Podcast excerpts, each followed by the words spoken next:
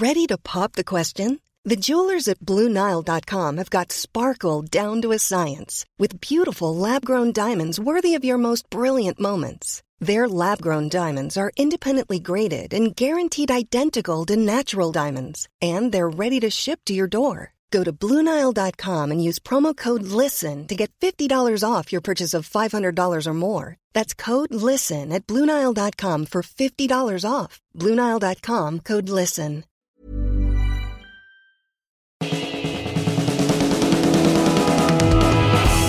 Hello, and welcome back to another episode of the Indie Football Podcast. I'm Ben Burrows. Luke Brown is selfishly off this week, so I've been parachuted into the host chair at the last minute. Joining me today are Chief Football Writer Miguel Delaney, features writer Vithushan Ehantharajah, and sports reporter Jack Rathborn. this week, it's all about the battle at the bottom. With the top of the table a foregone conclusion, the fight to avoid relegation could very well be the most interesting thing we have to look forward to as the season reaches its climax. Uh, any one of eight or even nine teams could be dragged into it with 10 games to go. Let's start with Aston Villa, who are currently 19th in the table. Migs, you were at Wembley to watch them eventually lose the Carabao Cup final on Sunday. What did you make of them? Uh, very impressed, especially because uh, for, from about 30 minutes, I was fully expecting that game to just be like the FA Cup final last year. Had all that set up ready to write. And uh, Villa made a proper game of it. And really, uh, like to reduce City to hacking the ball away in the last few minutes, you know, a wonder save from the peerless Claudio Bravo. Um, it was very impressive. And, um, Smith kind of curled them together afterwards. Um, you know, and was was obviously the, the message was very much you've got to use this now for the rest of the season, and I suppose that is certainly the hope that in, in that sense, the defeat it could be actually the the opposite of Birmingham in 2011, their their neighbours who won the League Cup and almost kind of went into decline and went down. Maybe for for for Villa, losing it could be galvanising. Vish, how easy do you think that would be to do? Um, I suppose the way that the last part, the well, I suppose for the last three quarters of that game panned out, bodes quite well for Villa. The way they were able to stick together and actually, as Miguel said, made it made a game of it. And I think that might have quite galvanising property going forward because the the beauty of that final was that they had to kind of leave everything out there within those 90 minutes. They weren't kind of worried about, you know, conceding a third because obviously in that, that kind of that kind of match, there's you the carrot is right at the end of the game rather than you know a month, two months further down the line. And I wonder if they saw in each other a fight that they weren't entirely sure was there because it was only the week before where you wondered if they had an eye on this final because they were you know terrible out on the field and it didn't seem like they had any kind of proper cohesion not that you uh, well certainly the cohesion that you'd want from a team battling relegation whereas i thought you know, in the, the, way they were throwing stuff at City at the end of that game, I thought maybe actually there is something substantial, something worthwhile, and like a, a, strong core there that can see them through the next ten games. I think much of the season has been about Jack Grealish's Aston Villa, really, and he's sort of carried their hopes to quite a large amount of it. Jack, what do you think? Can he do it all? It looked as though it maybe was, maybe that's something to do with Pep Guardiola's sort of system, perhaps, but it did look as though it was a bit too much for him on Sunday. Yeah, I think he will need help for Villa to stay up, and I think there is now a semblance of a plan away from Grealish playing like hero ball, uh, essentially. I think he's he's definitely going to be feeling the uh, the workload of a, an entire season of, of, trying to keep Villa up on his own. And I think the signing of Samatta gives him a bit of a plan B. I think El Ghazi and El Mohammadi can put balls into the box now. Well, Grealish can too. And you've got a, an aerial threat there. I think Grealish while he can make the difference when games are tight, that game on Sunday showed that if Villa can keep it tight against teams who probably will be favourites to beat them in the in in the running, as we'll talk about in the, the next uh, few minutes, I think you want Grealish to be there to make the difference, and you're going to need to keep games tight. And I think in that second half, especially, they show that they can go toe to toe whilst also keeping it reasonably tight at the back. While City did have chances, I think they'll be very happy the way they, they set up after going behind. Uh, you mentioned Samatta. Um, Vish, you've written this week about the impact of strikers joining clubs mid-season. Do you want to first sort of explain that piece and also what you found out talking to the likes of Kevin Campbell and John Stead, and also whether Samatta, who scored on Sunday, really good goal, fits? Do you think whether he fits the profile of a man to save Villa? Yeah, well, I suppose the the piece itself was I suppose, born out of a chat that you and I had about potentially what teams would need in the January transfer window, and invariably they're always going to go for either the top or bottom. They're either, either going to go towards scoring goals or preventing goals. And when strikers come in, regardless of when they come in, they have that expectation on them to, to hit the ground running, and especially in January where you've got to come into a system that's totally alien to you, maybe even step up a level and and just carry a team forward and, and be that kind of guiding light for them. Um, and I thought what was interesting with Kevin Campbell and John Stead, who both came in. Um, well, came in kind of mid-season. Uh, Campbell coming in in March, and Stead coming in at the end of uh, January. What they did was they kept their teams up with goals, but they did it in two very different ways. Now, Kevin Campbell, obviously, when he came from Trabzonspor to Goodison Park in 1999, came with a bit of credibility about him. He was a recognised striker who'd had success at the pre- at Premier well Premiership level as it was at the time, and he was only 29 as well. Whereas Stead came in and was a bit of a punt, really, a little bit like how Jarrod Bowen is now. Even though I suppose a few more teams were looking out for Bowen, and Bowen's jump up was just from the Championship to Premier League rather than the third division up to the top tier. And I thought it was interesting that while Campbell had the kind of arrogance about him that carried that Everton team forward, um, Stead was a little bit different. I suppose they both kind of had blinders on in their own way. Campbell not really paying attention to the fact that Everton were where, they were, and Stead coming in and thinking, well, this is just brilliant. I don't really care about the politics of Souness, Yorke, and Cole. I'm going to just concentrate on, on doing the best that I can. And they both had, you know, similar effect. Um, and I suppose the thing with Samatta, and maybe even that the goal will be a springboard for him to score in a showpiece final, might just drive him forward. And uh, yeah, I suppose it, it could work out for them, but. It, I think the other thing as well is that it can't you can't just rely on Samatta being the guy who's just going to go and score goals. They, they still need to replicate that display in that second half, for example, to go forward. It's not just going to be a case of well he he can get us ten goals between now and now and the end of the season.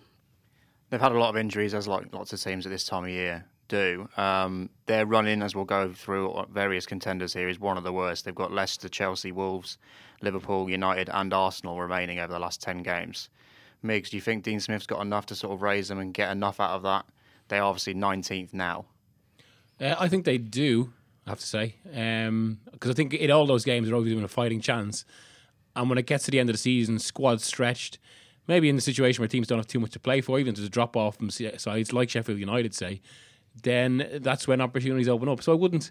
It, I think it's actually a weird thing. I, I, I often think people took put too much stock in the fixture list towards the end of the season and the run in because of how variable the situation can be. Like say a fixture against an Arsenal who can't get Champions League is very different to a fixture against Arsenal early in the season, say.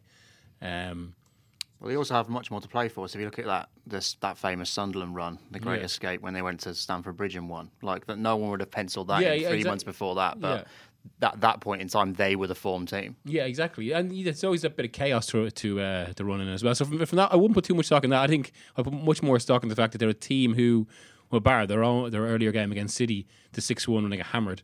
They tend to stay in these matches, Villa, and I think that will give them a fighting chance, maybe more than some other teams down there. It was a great performance from Villa on Sunday, but there's no debating where the performance of the weekend came, and that was at Vicarage Road, where Watford stunned the now suddenly rubbish champions elect Liverpool. A lot's been talked about Liverpool in the aftermath of that result on Saturday night, but Vish, it was an outstanding performance from Watford. Yeah, yeah, it really was. Um, I feel like I've been made a mug of by many of the teams down there because I watched Watford at the start of the season against Chelsea, and they were absolute trash, like properly garbage. And the only reason they ended up, I think, it was two one in the end, and the only reason they got that one was because Chelsea are Chelsea, and you know yeah. they'll concede goals as easily as they score them. And uh, to be fair, you know they. I suppose they've they've burned two managers already this season, and the fact that they've been able to, I suppose, just to pick up and, and even pull out that kind of performance out of nowhere. Really, it was interesting that Deeney was kind of at the forefront of everything good they did. It, it seemed to, not so much of a throwback, but it's a performance that we haven't really seen that much from Deeney, where he just picked up Lovren and shook him about for ninety minutes and yeah, they just couldn't couldn't hack it really. Well, also, the fact that Liverpool were ultimately undone by something as simple as um, you know, Watford's most physically abrasive player picking on Liverpool's most vulnerable defender. Yeah, and, yeah. and just kind of honing in on that for an entire ninety minutes. Well, yeah, it, it was really basic in a way, yeah. wasn't it? You, I suppose a lot of teams will look at Liverpool and think, right, how do we how do we shut him down? How do we shut him down? How do we how do we shut him down? And Watford just flipped the script a bit and thought, well, let's just get our biggest bloke to hit their weakest bloke. Yeah. Um, actually, just on a brief tangent, because um, it's something that could have been said about Deeney, but is Andy Robertson now the mouthiest man in football? He, he's he's the most Scottish footballer around since Colin Hendry probably. like I went as someone who spent five years in Edinburgh, you come across an Andy Robertson in five side every week. He's just gobby, always at it, always at the referee, and just a little bit too good as well. Yeah, But yeah. He's he's got a hell of a mouth on him. He was great against Snodgrass actually that Mm. West Ham game because obviously they're good mates and going back and forth, and he was giving him a Yeah. hell of a lot. Yeah. He's certainly a, a bad loser, which I suppose when you only lose one game in about 50, then you're going to be quite bad. But Yeah. um, yeah, going back to Watford, um, they do, as Jack, they sort of appear to have a squad that's, quote, too good to go down. Do you think that's still a thing in the sort of modern Premier League?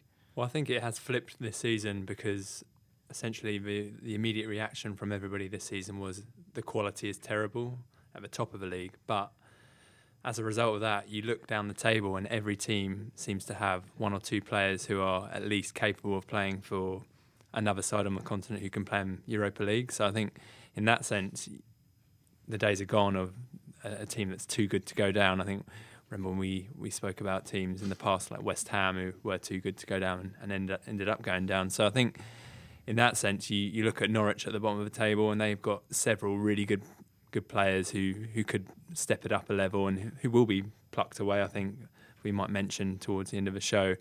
There's going to be an awful lot of talent who will be available come the summer as a player in a relegated side. It's an interesting subject, isn't it? We'll, we'll move on to it, but yeah, there's sort of there's lots of players down there who you'd think it's almost like fantasy football, but sort of the likes of say Felipe Anderson or Ryan mm. Fraser or Callum Wilson or Jack Grealish is obviously the headline name, Declan Rice. There's sort of protect that. Well, yeah, like I said, we'll go on to it, but potentially there's a lot of very good sort of headline name brand players that are going to be available for fees that lots of teams can get them for. Yeah, yeah, healthier for the league. That, but I think it's maybe a reflection of as well of how. all- I mean, the Champions League is obviously the top level for a lot of players. After that, if they can't get into the Champions League, get into the Premier League, which is why you see this, I think, and why, uh, and it's something that's really been a trend, I suppose, since the massive upshoot in broadcasting money around like around 2015. Um, but It's sort of that shop window thing, right? Yeah, so it's like you exactly, had like Xherdan Shaqiri went to Stoke yeah, because he knew that if he played well, he might go to Liverpool. Yeah, in yeah, the same way that sort of Andre Ayew went to Swansea for nothing, in the way that he could then maybe go to West Ham and then Yeah. go back to Swansea, which probably wasn't part of the plan. yeah, and, and Watford, of course, have always had a more uh, internationalist approach to their to their recruitment as well. Yeah, he's Um, and, put, definitely. and put rugby unions uh, Nigel Pearson in charge. Well, exactly. Yeah, Pierce. You mentioned you mentioned Pearson. His his impact has been remarkable. It's wins over United, Wolves, Liverpool at the weekend, as well as taking points off United and uh, Sheffield United and Tottenham. What do you think Miggs he's done to sort of turn them around, other than getting rid of ketchup? He's wearing glasses now as well. Yeah. he? That's probably part of it. He, he does look like you know a, a coach in rugby union. Somebody sat, sat in the stands with an earpiece. No, but he but he's just. Um, I, I think he's applied a proper kind of structure to that team, which was missing because it, it's always been the weird thing with Watford, and it, it's obviously worked for them all this changeability, but it's not going to be 100% sustainable. Always be we dips, and this is a situation where it just felt right for someone of his approach to come in and apply a bit of rigor and structure and uh, and resilience to them. Well, it, it does come down to as simple as that, which isn't. But I mean, as well as actually, Pearson is um, a lot more tactically astute than maybe certain perceptions of English managers like him uh, would would have people believe. But no, yeah, but yeah, um, I think that that's a lot of it. I, I think they'll they'll stay. I think they'll end up stay, staying up quite comfortably. Yeah, uh, one of the biggest mistakes Watford made was rehiring Quique Sanchez.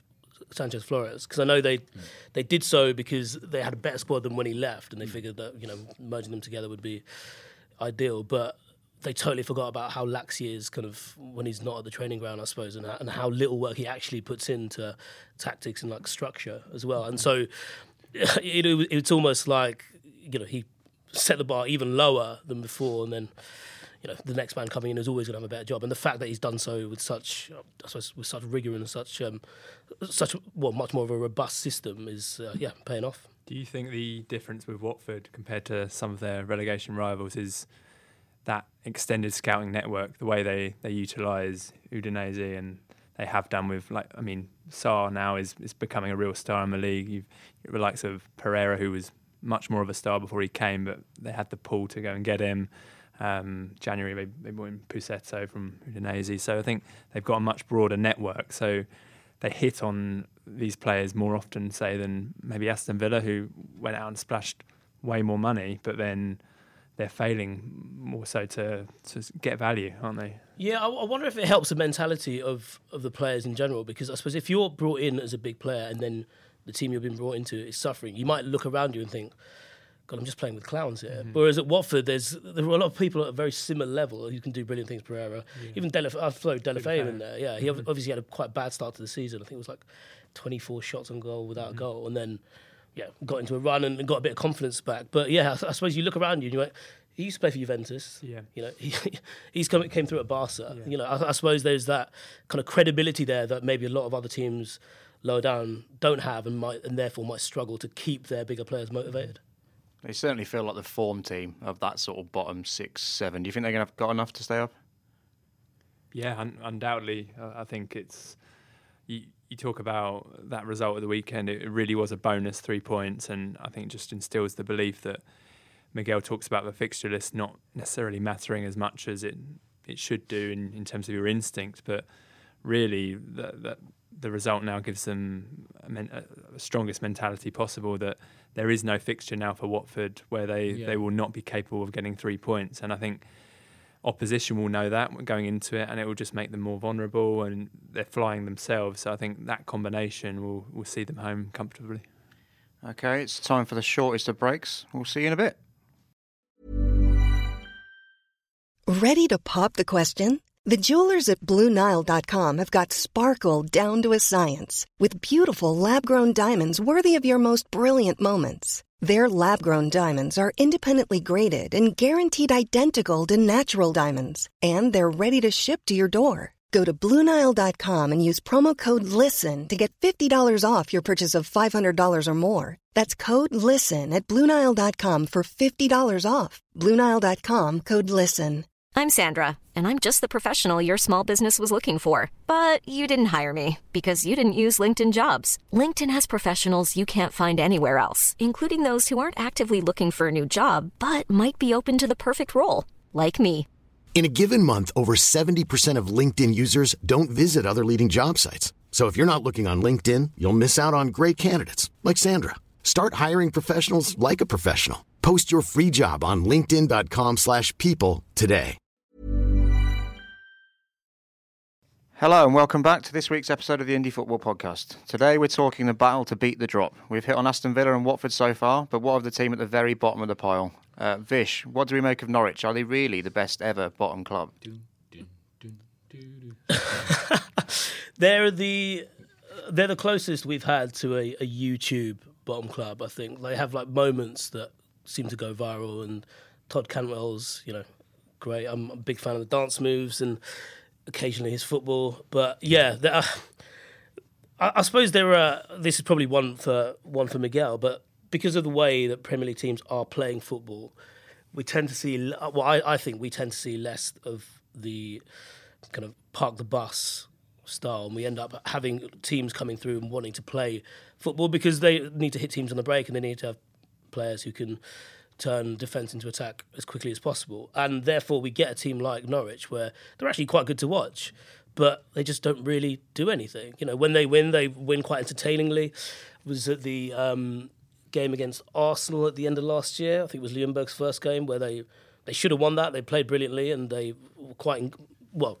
If you were to you know put them all in, in the same coloured shirts, you'd have to you know, really guess a 50-50 shot in the dark as to who, which was the more established side because they were playing with that much confidence and especially at Carrow Road where they've developed quite a good atmosphere. But yeah, I mean they're kind of it's interesting. I don't think you know, I was speaking to someone at Norwich last week and they're pretty confident that Farke's going to be there for next season as well. Uh, he's under no threat. They're in quite a comfortable position where they seem to have played good enough football to satisfy the fans, just not stay in the league, and they haven't really spent too much per se. So they're going to basically have the same squad. They're going to dip back into that championship pool of you know near Premier League teams and be in the relegation hunt. oh, Sorry, in the promotion hunt next season in the championship. Well, they've been sensible as well. I mean, obviously not in terms of style of football, but they're a bit like Burnley in 2014-15, in which it feels like they've been promoted maybe ahead of schedule, and it's created actually this kind of sensibility. They, they haven't let that go to their heads. It's created this kind of sensibility, or, or really fostered or and further nurtured the sensibility of the club. Uh, because they've stayed prudent. If they go down, they're not going to panic. They're just going to keep on on the right approach, and uh, uh, through that, they'll get the the the, the real benefit of the Premier League, which is suddenly re- really being fortified by that money for the for the medium to long term. Yeah, it was interesting um, that they seem to have, uh, you know, obviously they they uh, no, no they didn't come into the league thinking, well, we'll just we'll just take the L and go back Yeah. down, but they quickly seem to readjust their mentality with it um, and just accept the fact that right, probably not good enough for this league, so let's just do what we can, let's tick over and. Yeah, and, and take those parachute payments. And uh, I think it was summed up in something that someone said to me when I asked about if Daniel Farke was close to uh, even being talked about as getting sacked, and the response was, "Well, he just bought a house." and it's that seems to sum it up. That everyone's pretty comfortable where they're at right now, even if they are going to get relegated.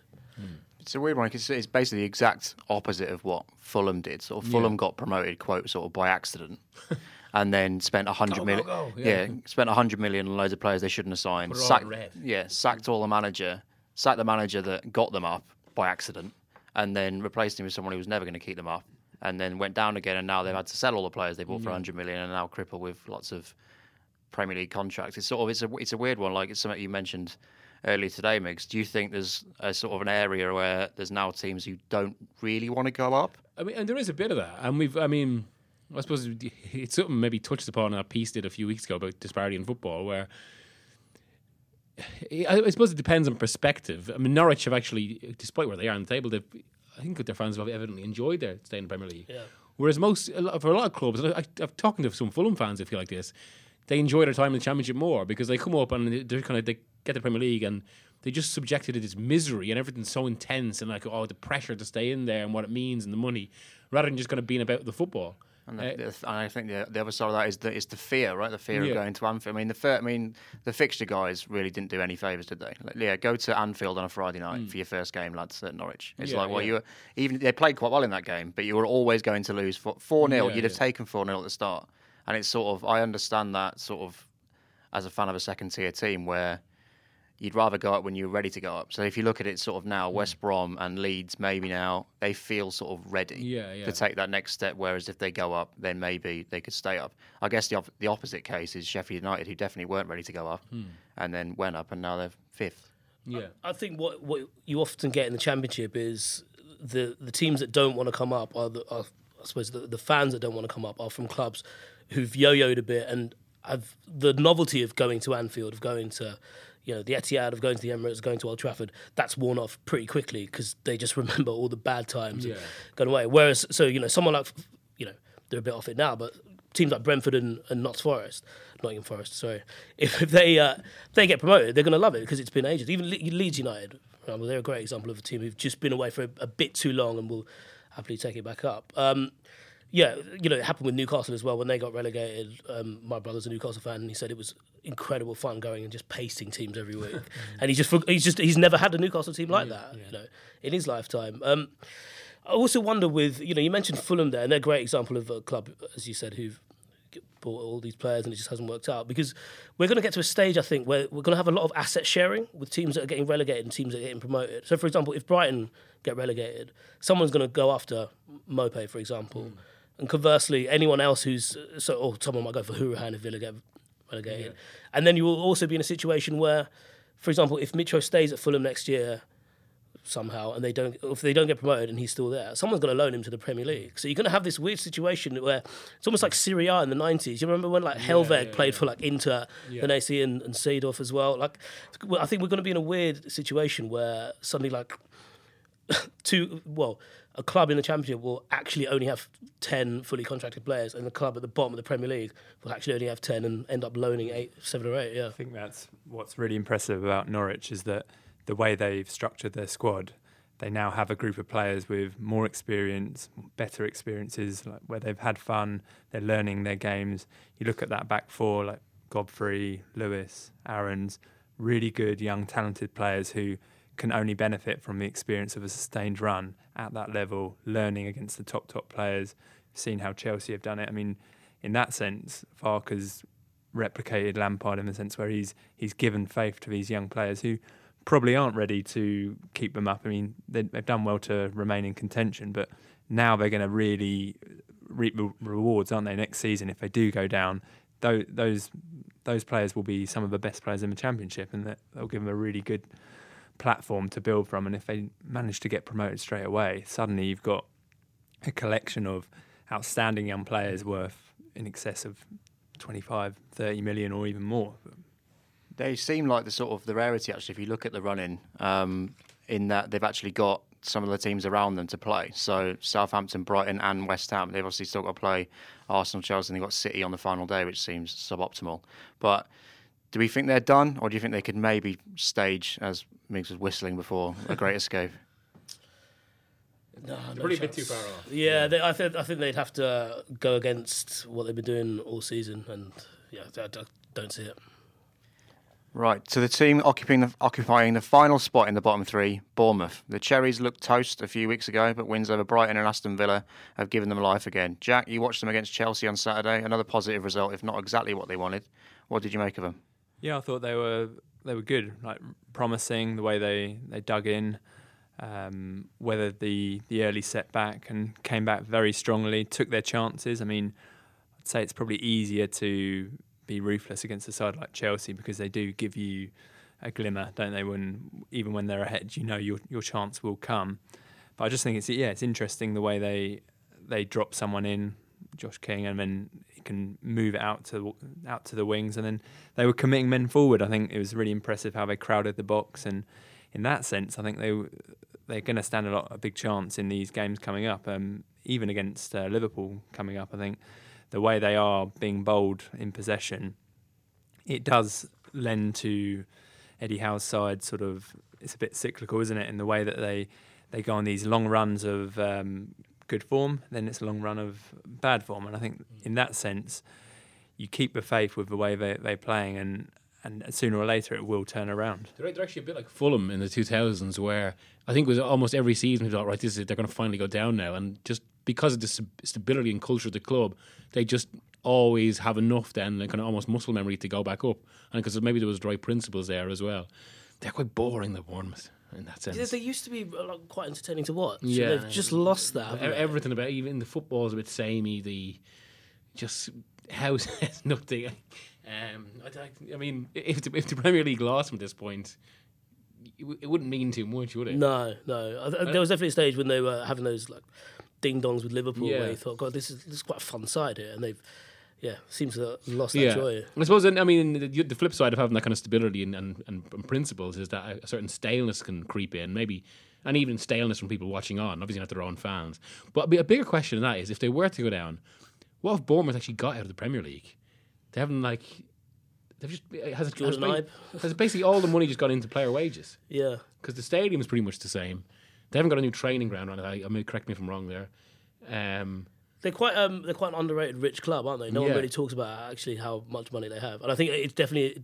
Certainly, when they got promoted, it definitely annoyed ano- fans of other Championship clubs that were lauding little old Bournemouth, and Hmm. you know, they've got enough in the bank. Yeah, Eddie Howe's quite an interesting one, isn't he? Because it's probably a bit lazy, but I see so many similarities between kind of the end of Curbishley's Yeah. time at Charlton and wondering if actually the fear of, of pushing him away and letting him go is tempered by the fact that what if they just tank completely? And there seems to, it's almost, they worked perfectly together, you know, especially when he came back from Burnley. They seemed to be perfect Yeah, fit yeah. all the way through. And now they both seem quite bad for each other. Yeah. But no one, it's, like you, it's basically like watching, you know, one of your mates in a really toxic relationship. it's it's only it's only can't two- bring themselves for the break. It's only a year and a half ago, two years ago, that um, people are, who know how really felt that if when Poch was to leave Spurs, he'd have a realistic shot. He'd be top three in terms of kind of succeeding him, and that's just gone now. That pe- complete uh, appears totally fanciful. I mean, yeah, that's true. It's still a weird one, though. Isn't sort of if you look at like the odds, whenever any manager goes or any manager's on the brink at any one of the sort of top six, eight clubs, Howe's name will be like top three or Yeah. four every single time. So he's sort of linked with everyone else's job. Yet it would appear he's not actually that good at his own. He'd- he'd right, also- na- he'd- he'd right have- now, at least. he does have certain figures in the media going, it's, it's time for Howe That's to true. have that, that big job. do you think if he, if he, do you think if he wasn't English, he'd, he'd still be in the job this season? uh, if he wasn't so associated with Bournemouth, Okay. I think they would have they would have pulled the trigger. But I suppose he's earned that as well. Yeah, it's true. What, what- like just to get a bit nerdy, like what is it about what is about Howe's ethos? You know, his what, his philosophy that is to be lauded. Because obviously this season we haven't really seen. Well, I see. There might be an argument with Howe in that sense that actually he has been taken over by the evolution in the in the game itself. I mean, because when Bournemouth got promoted, um, when he first started to remake his name across the country in that way, there was still that kind of schism between, and this we're, we're kind of touching on a piece in this next week, where the kind of the the the, the binary in football tactics was Mourinho v Guardiola, kind of defensive reactive football be possession football, and um, uh, how how is football it was very obviously very possession based. Whereas now in the last five years, that's completely escalated and evolved. So defensive football like that or Mourinho football isn't really that relevant, and almost and p- possession football in and of itself isn't enough anymore. That's actually quite passive, and it could be even argued that's a bit slow in itself because pressing and the speed of transitions has now become so crucial to football, and that that is now the kind of you you could call it the proactive purist approach. But but that's and it, it's it, it almost feels like the, the Bournemouth teams are just a little bit they don't they're a bit tepid in that way. It's something we sort of touched on with Norwich, right? It's like, mm. do we think it's possible to stay up playing good football? So like there, it seems like Bournemouth are going to go down playing the same way that they've played all along. It doesn't seem like they can sort of revert back to basics mm. in a way that's perhaps not on Saturday, but the way that sort of Watford have in that so you just go and tighten everything up and but, but, play not to lose a little bit. Does it seem like Bournemouth are either capable of that? But isn't that interesting question as regards relegation itself? Because I think we're still almost influenced by like 30 years of this, where Sam Allardyce being the, the survival specialist because he would be so pragmatic about kind of right this is where we win our points this is how we try to win our points and it, it, was just so kind of bloody minded about it whereas is that really the best practice anymore um, I think there was there was I think a trend started about two years ago, especially when like that cycle of managers like Pulis and Allardyce started to knock out as many jobs. Where if you weren't playing a more attractive mode of football, then a you, you, weren't attractive to your your supporters or, or you know in, the, in, the, wider business interests of Premier League, and B it mightn't have been as effective anymore. I mean, because uh,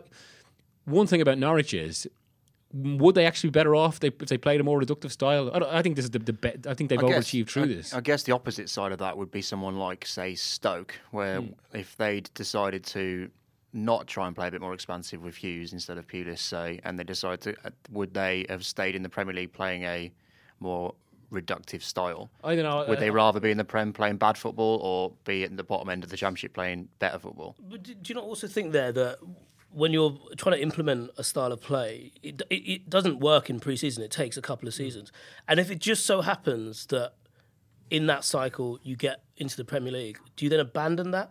Mm. To stay in the Premier League, I suppose the it was interesting when when Eddie Boothroyd took Watford up all those years ago, um, and they got relegated.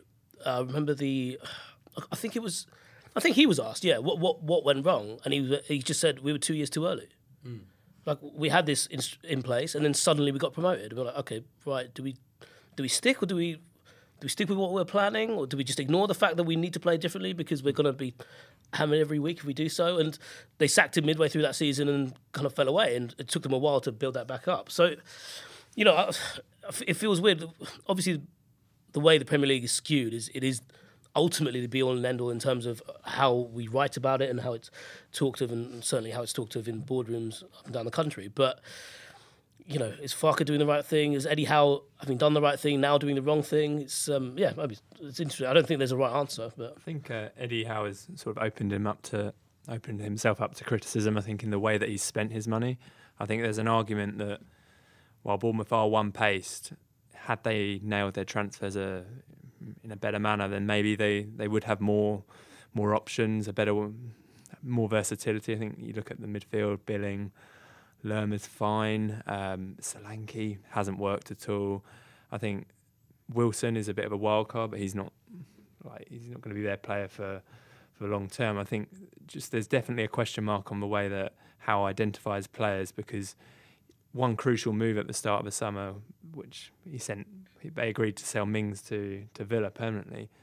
I mean, Ake's great, but I mean, they could do with both. I think. I think the way that he has over the years been a bit bit sketchy. I think in the transfer window. I think that's that's definitely um, a cross against his name, despite being a promising manager. Do you think it's a cross against his name for a bigger team as well? Because yeah. that's what it sounds like. The time, the times he has actually been given the money to spend, he's uh, dad's like. In, in theory, for a bigger club, it it actually shouldn't be a, a cross that matters too much because if they target the manager and know that he would have to agree to a structure where director of football is providing his players, then that would almost take away the the weakness to how that might expose him at a Bournemouth where he either wants or craves that that power, that that overriding decision making, which he wouldn't get maybe at, well he wouldn't get it at Spurs, but then he would be able to offer his other good qualities. So it is a strange one. I don't quite know what's deterred some bigger clubs to to go and get him. I mean, he's obviously very comfortable there.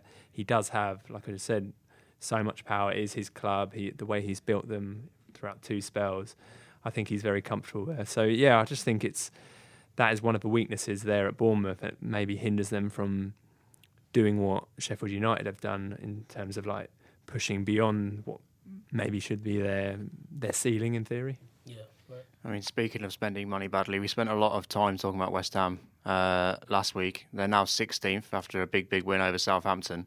What are the other sort of possibles down there, Migs? Who, who else do you think is sort of definitely safe? Where would it sort of where would the line be? Uh, I've been slightly concerned for Brighton lately. I think Newcastle will be fine. Palace look like they're going to be in free fall recently, uh, but have kind of rallied together. This, this is the thing. It's one win suddenly changes completely changes your complexion, and I suppose it's about then being able to build on that in this kind of weirdly erratic season. Um, So yeah, if, if Villa win their game in hand, they end Yeah. up bringing what four teams into it, don't they? So yeah. I, at the moment, I think the cutoff is just looking at. I think there's only six teams in it right now. So that is because there's a four point gap between Newcastle and Brighton. But then again, there was a four point gap between Brighton and 18th only a few weeks ago, and that's been that's been cut away. Well, yeah, you mentioned Brighton. They sort of they feel like they're in this sort of state of playing good stuff without being effective at all, whereas Newcastle. Yeah. are playing not very good stuff, but are sort of sneaky, quite Yeah. effective. And, uh, Brighton, Brighton haven't won a game in 2020. One of the only team in of the 92 to do that. They have got some good draws, but I suppose draws don't keep you up in that. um, It's I- quite a weird one because Potter, you would say, sort of, if you take a step back, Potter's done quite a good job this. You'd say. Yeah, definitely. I wrote I wrote a fawning piece about him when they beat Arsenal. Again, Arsenal are just the so erratic that they've thrown everyone's opinions out of sync. Um, it's interesting that they sit tenth. You just completely forgot that. It's been such a dire season for them. But yeah, they they were brilliant against Arsenal at the Emirates, um, and they they seem to have such a well drilled team and. Maupay and Connolly playing together, they, they're probably my they were my favourite double acts the first half of the season because both had most goal and both kind of hated each other. So it almost kind of spurred them on. And I wondered if that kind of you know I suppose inter squad competitiveness coupled with what Potter was trying to do in terms of the football he was trying to play would be conducive to them being quite comfortably basically doing what Bournemouth used to did, do basically. Um, and yeah, it's interesting. Big sales that they've had like you know they've had good draws. I think on the weekend they set the record for the most shots on goal for a team that didn't win, which is you know I mean that's a real quiz, really, isn't it? But yeah, I, I, do I do worry about them because they definitely seem the kind of club where no one really thinks they're in it until three games to go. And you're like, oh, hold on, actually they've they don't win all these, you know, the next the final three, then they're in a lot of trouble. Mm. But yeah, I, I mean, I feel like we're talking about the cut-off point. I think you know Newcastle and Southampton are safe. Southampton would have obviously liked to beat West Ham to just chill that up. But, Yeah. and I think I know it's a bit of a cliche, but West Ham have so much individual quality now that I just can't really see them, you know, getting dragged down too far into it. You mentioned Newcastle. What do you think of them, Jacks? At the moment, sort of Bruce is doing what Steve Bruce was always going to do, wasn't he? He's sort of always going to go in there and just solidify everything. And he tried to be a bit more expansive, get away from what Rafa did, which was a bit more nuts and bolts. And he's slipped back into it. He's relying on a forty million pound number nine who can't score. Well, How would you sort of assess the job Bruce has done? And you, I would say, I think we're we're all in agreement. They've probably done enough, right? Yeah, they've they've done enough, and I think Bruce deserves tremendous credit because let's not be revisionist here. When he was put in charge and Benitez walked away, everyone mocked him. Everyone mocked the decision. Mike Ashley's clearly a bit of a villain and nobody's favourite guy in football, but they haven't missed a step really by ditching Benitez. I mean, my, my opinion, if they stay up, that is exactly what Mike Ashley wants from Newcastle, and that's exactly what he's going to get. So I think, in that sense, Bruce has has, has done really well. And but you do mention that the Joelinton is is not really what they expected, but in essence, that's more credit to Bruce. He's he's done so despite that, that waste of money. I think the way he's got, got something out of um, say Maximin, I think that's that's really promising. That's all maybe Newcastle fans want. They want players to excite them. They want to maybe want to try and win, win games on the on the front foot a little bit more. But Bruce has said all along they've got to they've got to walk before they can run, and I think give him a bit more time, and I think another window maybe he will start to sort of um, mix and match the the way he approaches games. Southampton are thirteenth. They they're probably out of it, No, but it was I a think they are, yeah. it was a dreadful result at West Ham. They've probably done enough. What would you, something you've mentioned before, Migs, about um, the sort of the courage of Southampton to stick to their guns after the nine 0 with, No, with. From what everything, some things we've heard since is that that wasn't how much courage. It was that there was the club was in the state of dysfunction at the top of the time, so no one was actually no, there was no one really to make the decision that strong. But it's worked out to their benefit, and I do. I think you know, Hasenhüttl we've said in this pod before, but he's a better manager than a lot of those actually at the, at the top end of the Premier League. Um, and yeah, it's it's it's worked out very well for them, and like their their run since that nine 0 defeat has been incredible. Um, Where do we think? So we so we've sort of gone through all the contenders. Then so what's the what's the the big question? Who do you think is going to go down? Jack. Yeah, I think I think Brighton will just about have enough. I think what Miguel mentioned is important. While draws don't seem that sexy now, I think not losing games it will add up over these next ten games. I think you you only have to look at last season. Brighton stayed up along with Southampton and Burnley as the the three teams above the drop zone. None of them won a game in their last four games. So I think it's a bit of a, a myth, a fallacy that you have to win your games in your run. And you, I mean, we, we're looking at the fixtures saying that has to be a win, that home win.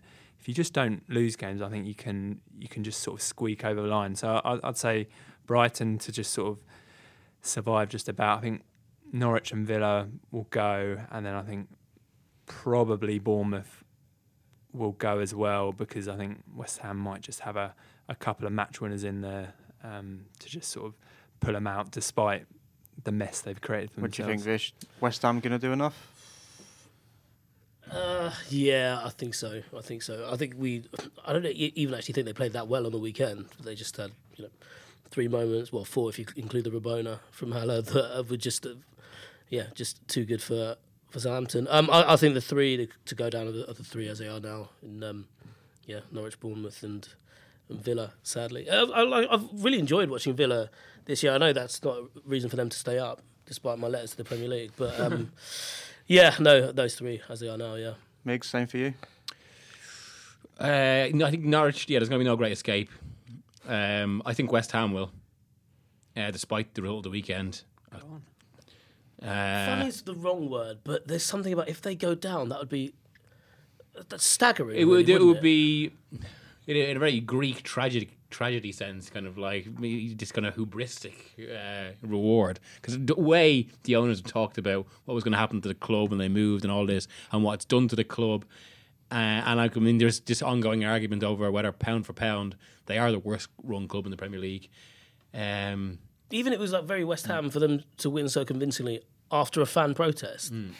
Yeah. Just oh, be ast- yeah, Yeah, astonishing yeah. state of a club. Yeah. Yeah, there's there's there's huge schisms there, um, and uh, I, I, I- I also don't really I don't really rate Moyes anymore. I have to say. Um, so yeah, I'm going uh, Norwich, West Ham, Bournemouth. Migs on the Villa bus. I love it. That's pretty much all we have time for this week. But before we go, Jack, do you have a hero? Yeah, my, my hero will be Billy Gilmour, 18 year old Scottish midfielder for Chelsea, um, putting in a man of the match display against um, the champions elect. I think it doesn't get much better for a young player to come in and experience the euphoria of that. I mean, I say it doesn't get much better. I mean, maybe Phil Foden has an argument, but I think Billy Gilmour for me. Vish, a villain? Uh, villain is Michail Antonio because if someone plays an over the top through ball via Rabona, it is your duty to finish it so that we can watch it again and again and again. And I think he should be, yeah. I was going to say something really outlandish there, but no, it's just he should be disappointed in himself. Absolutely right. Um, right, that's just about it. Um, if you're a new listener, please subscribe to this show on Apple Podcasts, Spotify, Acast, or wherever you listen. And we'll see you next week. Goodbye.